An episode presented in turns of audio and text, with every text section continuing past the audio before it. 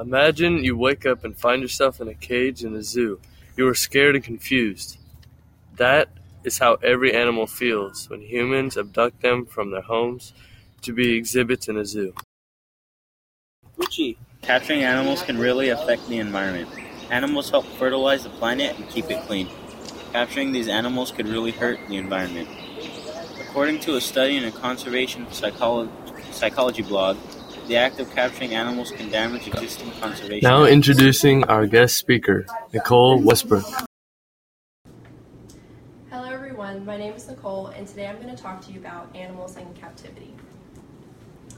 Imagine you're at the zoo on a bright sunny day with your family, enjoying the view of all sorts of animals. You and your family are having a great time when suddenly things take a turn for the worse. Your younger sibling is excited and hollering at the baboons, meaning no harm, but the animal is agitated by the noise. The fence, thought to be sturdy enough to hold the baboons in, gives away as the animal climbs up and over it with rage. It attacks your sibling. Within seconds, she is thrashed around, and if it weren't for the zookeeper shooting and killing the baboon, she could have been killed.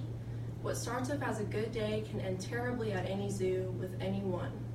Unfortunately, these kind of events happen way too often when they shouldn't happen at all. The lives of humans and animals are both important.